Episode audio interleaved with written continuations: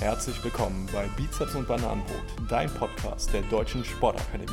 Mein Name ist Matthias Koltmann. Und ich bin David Klinkhammer. Kurz und knapp beleuchten wir für euch Mythen rund um die Themen Fitness und Life Balance.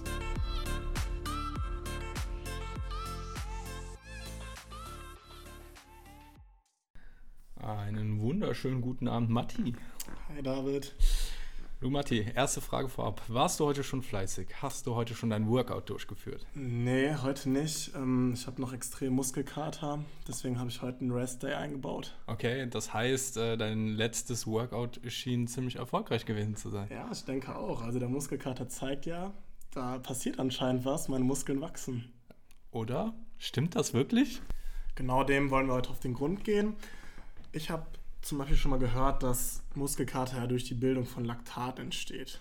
Ist das denn richtig? Naja, Laktat ist ein Energieträger. Laktat wird immer gebildet und Laktat steht definitiv nicht in Verbindung mit einem Muskelkater. Kann man auch daran erklären, dass diejenigen, die eine hohe Laktatbildung haben, eben keinen äh, hohen oder hohen Muskelkaterschmerz äh, empfinden, wie zum Beispiel die vierhundert-Meter-Läufer, die ja bis zu zwanzig Millimol Laktat im Blut vorweisen können. Ja, Laktat hat ja außerdem eine Halbwertszeit von zwanzig Minuten ungefähr und äh, wird dann eben abgebaut. Muskelkater tritt aber ja auch erst na, einige Stunden oder sogar den Tag darauf auf. Absolut, genau. Also beim Muskelkater geht es eher so um die mechanischen Einwirkungen auf die Muskulatur und zwar vor allen Dingen bei ungewohnten Abbremsbewegungen. Also wir in der Sportwissenschaft sprechen auch von exzentrischen äh, Bewegungen, sprich wenn der äh, kontrahierte Muskel wieder in die Länge gezogen wird. Das ist die exzentrische Belastung und hier entsteht vornehmlich dann auch der Muskelkater. Genau, vielleicht hast du noch ein Beispiel. Wenn ihr euch einen Klimmzug vorstellt, ne, das Herablassen, das wäre die exzentrische Phase oder auch das Bergabgehen, ne, da hat man eine hohe exzentrische Belastung und da ähm, entsteht der Muskelkater dann. Genau, und das kann man mikroskopisch dann in den kleinsten kontraktilen Einheiten äh, des Muskels sehen und zwar in den äh, sogenannten Z-Scheiben, die begrenzen quasi beide Seiten des Sarkomers. Bei langen zyklischen Belastungen, also langes Laufen, lange Radfahren, da kriegt man ja auch Muskelkater, aber da habe ich ja nicht diese typische exzentrische Belastung wie jetzt beim Krafttraining, was wir gerade angesprochen hatten. Ja, äh, tatsächlich ist das so, dass man bei Marathonläufern eine erhöhte Entzündungsreaktion feststellen konnte mit äh, Leukozyteneinwanderung. Und ähm, hat man sich das mikroskopisch nochmal angesehen, dann waren die Z-Scheiben, von denen wir eben gesprochen haben, völlig intakt. Aber andere äh, Komponenten in der Zelle waren dann eben ähm, ziemlich zerstört. Äh, wovon man dann eben ausgehen kann, dass ähm, hier eine besondere Form des Muskelkaters eben vorliegt beim Laufen, aber keine Sorge, auch hier kann man das Ganze relativ schnell wieder regenerieren. David, wenn du Muskelkater hast, welcher Bereich im Körper ähm, ärgert dich da am meisten? Bei mir sind es eher so die Oberschenkel, wenn ich merke, ich muss mich hinsetzen, dann ähm, geht mir Muskelkater im Bein extrem auf die Nerven. Im Oberkörper finde ich es eher irgendwie angenehm, sag ich mal, dann weiß ich, ich habe was getan. Ja, vielleicht, weil du kein lustiger Mensch bist und nicht gerne lachst, weil wenn ich im Bauch, äh, also eine Bauchmuskulatur, Muskelkater habe und dann lache oder huste und alles, das ist dann teilweise schon eine ziemliche Qual. Ja, ja, das stimmt, das ist auf jeden Fall auch eine Muskelgruppe, die da äh, ja, sehr äh, unangenehm sein kann. Was jetzt noch interessant wäre, das ist ja schon so eine Art Schmerz eigentlich, den man hat, wenn man Muskelkater hat. Wie entstehen die Schmerzen? Wie Muskelkater entsteht, haben wir gerade gelernt, dass es im Bereich der Z-Scheiben nach dem Krafttraining da zu äh, Mikrorissen kommen kann. Wie sieht es denn jetzt aus mit der Entstehung von dem Schmerzen? Ja, genau. Also da an der Stelle, wo es zu der Zerstörung äh, quasi kommt, da entsteht nicht der Schmerz. Deshalb dauert das auch immer ein bisschen, äh, bis der Schmerz dann ankommt, denn die äh, Schmerznervenendigungen, die befinden sich extrazellulär im Bindegewebe. Und äh, der Schmerz, der entsteht letzten Endes durch äh, zerstörte Faserstrukturen, aber eben auch durch die Bildung von Ödemen. Ödeme sind Schwellungen, äh, die aufgrund von Flüssigkeitsansammlungen im Gewebe entstehen und ähm, damit einhergehend haben wir dann auch äh, eine mangelnde Durchblutung im betroffenen Gewebe und das kann dann eben zu diesen Druckschmerzen führen. Okay, ja, das erklärt ja dann auch, dass der Muskelkater typischerweise so vierundzwanzig bis achtundvierzig Stunden nach dem Training dann erst auftritt. Bei mir ist meistens so der zweite Tag, wo der dann am stärksten ist. Okay, das Training ist beendet, der Muskelkater ist da, der Schmerz ist angekommen. Was passiert dann im Körper? Das Ziel erstmal vom Krafttraining ist ja eine Anpassung zu erzielen oder eine Adaption, wie man es auch nennt. Dafür hat der Körper verschiedene Mechanismen, wie der die erreicht. Wir sprechen einmal von einer neuronalen Anpassung, das wäre zum Beispiel die inter- oder intramuskuläre Koordination. Dadurch können wir schon ähm, auf jeden Fall eine riesen Kraftsteigerung erreichen. Das zweite ist dann die morphologische Anpassung. Morphologisch bedeutet, die Struktur des Muskels verändert sich. Ja, Beispiel wäre Hypertrophie des Muskels, also ein Dickenwachstum. Ja, dafür sind verschiedene Hormone verantwortlich, wir brauchen mechanischen Belastungsreiz. Und dann kommt es eben durch komplexere Prozesse zu dieser Anpassungserscheinung, sprich der Muskel nimmt an Dicke zu, wenn ich einen Hypertrophie-Reiz gesetzt habe. Das heißt, um auf unseren Mythos nochmal zurückzukommen, mit Muskelkater hätten wir ja eine mechanische Reizung bzw. mechanischen Schaden eben angerichtet und letzten Endes können wir damit diese morphologische Anpassung durchführen. Mechanischen Schaden haben wir erreicht, ja, also wir haben einen mechanischen Reiz gesetzt, der allerdings eigentlich schon ein bisschen zu hoch ist. Und Studien haben gezeigt, dass wir so einen Reiz gar nicht brauchen. Also wir brauchen keinen Muskelkater, um so eine Anpassung zu erreichen. Wir können auch ohne Muskelkater einen morphologischen, morphologischen dicken Wachstum der Muskulatur erreichen. Dafür brauchen wir keinen Muskelkater, also keine Schädigung der Z-Scheiben. Es wäre ja auch höchst kontraproduktiv, wenn ich mir jetzt mal Spitzensportler, beispielsweise Fußballer angucke, die äh, tagtäglich trainieren, äh, zwei, drei ja, Wettkampfbelastungen in der Woche haben, wenn die für ihre Anpassungsreize immer diesen Schmerz ausgesetzt sind, was ja auch die Leistungsfähigkeit dann herabsetzt, könnten die ja dementsprechend auch nicht die Leistung in den Spielen bringen.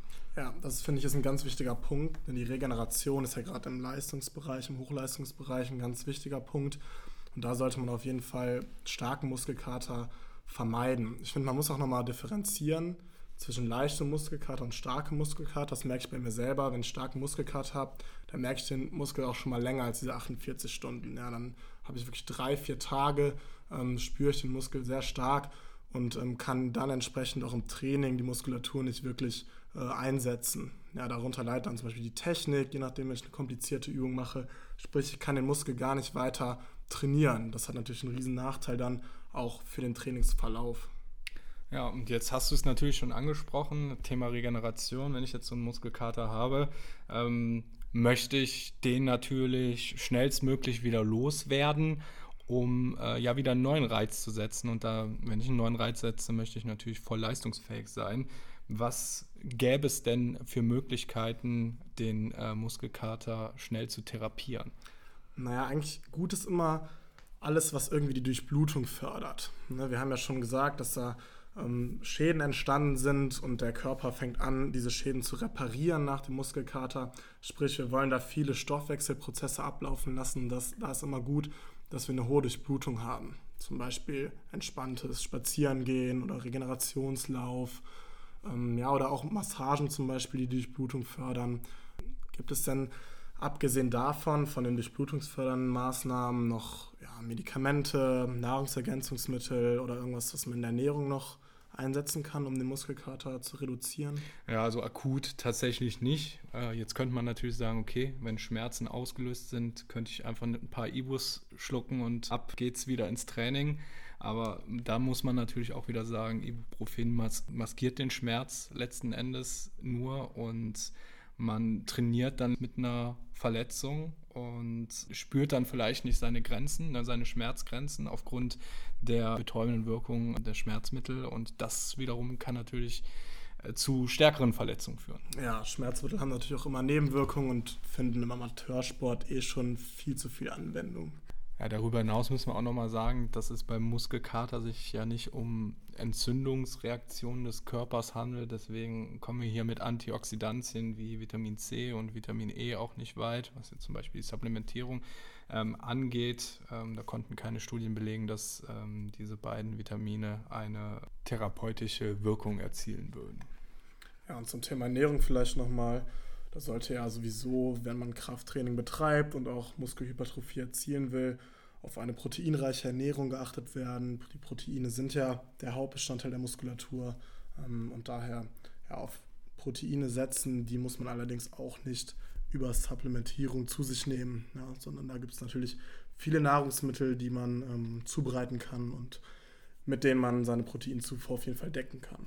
Ja, das definitiv schon mal zur Prophylaxe, aber wir können natürlich auch prophylaktisch noch anders wirksam werden. Äh, Matti, was glaubst du denn, wie könnte man einen Muskelkater am ehesten noch verhindern? Ja, vielleicht gar nicht so extrem die exzentrischen Belastungen zum Beispiel ähm, haben im Training. Ja, die beste Prophylaxe für einen Muskelkater ist tatsächlich ein Muskelkater, der kurze Zeit zurückliegt. Diese Wirkung hält nämlich viele Wochen an. Das liegt vor allen Dingen an der verbesserten Koordination zwischen den einzelnen Fasern untereinander und eine verstärkte mechanische Belastbarkeit der Muskulatur und Zerstörung besonders empfindlicher Muskelfasern. Ja, das macht für mich auf jeden Fall Sinn, wenn ich jetzt so daran denke, wann kriege ich Muskelkater? Eigentlich immer dann, wenn ich irgendwas an meinem Training ändere, eine andere Übung zum Beispiel einbaue. Wenn ich die Übung dann das zweite, dritte Mal mache, ist der Muskelkater halt schon viel geringer, wie du ja gerade gesagt hast. Oder wenn ich mal durch Urlaub oder so zwei Wochen nichts mache und dann wieder einsteige. Dann haut das natürlich auch wieder gut rein. Zusammenfassend können wir sagen, dass Muskelkater nicht durch Laktat entsteht, sondern durch mechanische Belastungen. Da kommt es vornehmlich zu Schädigungen in den kleinsten kontraktilen Einheiten der Muskulatur.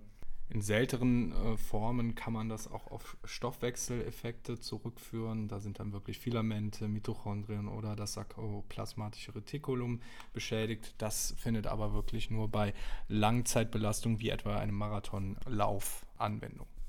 Ja, Muskelkater ist kein Zeichen für eine gute Anpassung und auch kein Zeichen für einen guten Muskelwachstum. Ja, gerade starker Muskelkater kann unsere Regeneration beeinträchtigen, kann äh, weitere Trainingseinheiten negativ beeinflussen. Deshalb schaut, dass ihr euer Training so anpasst, dass ihr maximal leichten Muskelkater kriegt, um in den Einheiten danach auch wieder fit zu sein. Zum Thema Regeneration wird noch viel diskutiert in der Wissenschaft und da werden auf jeden Fall noch weitere Erkenntnisse notwendig sein.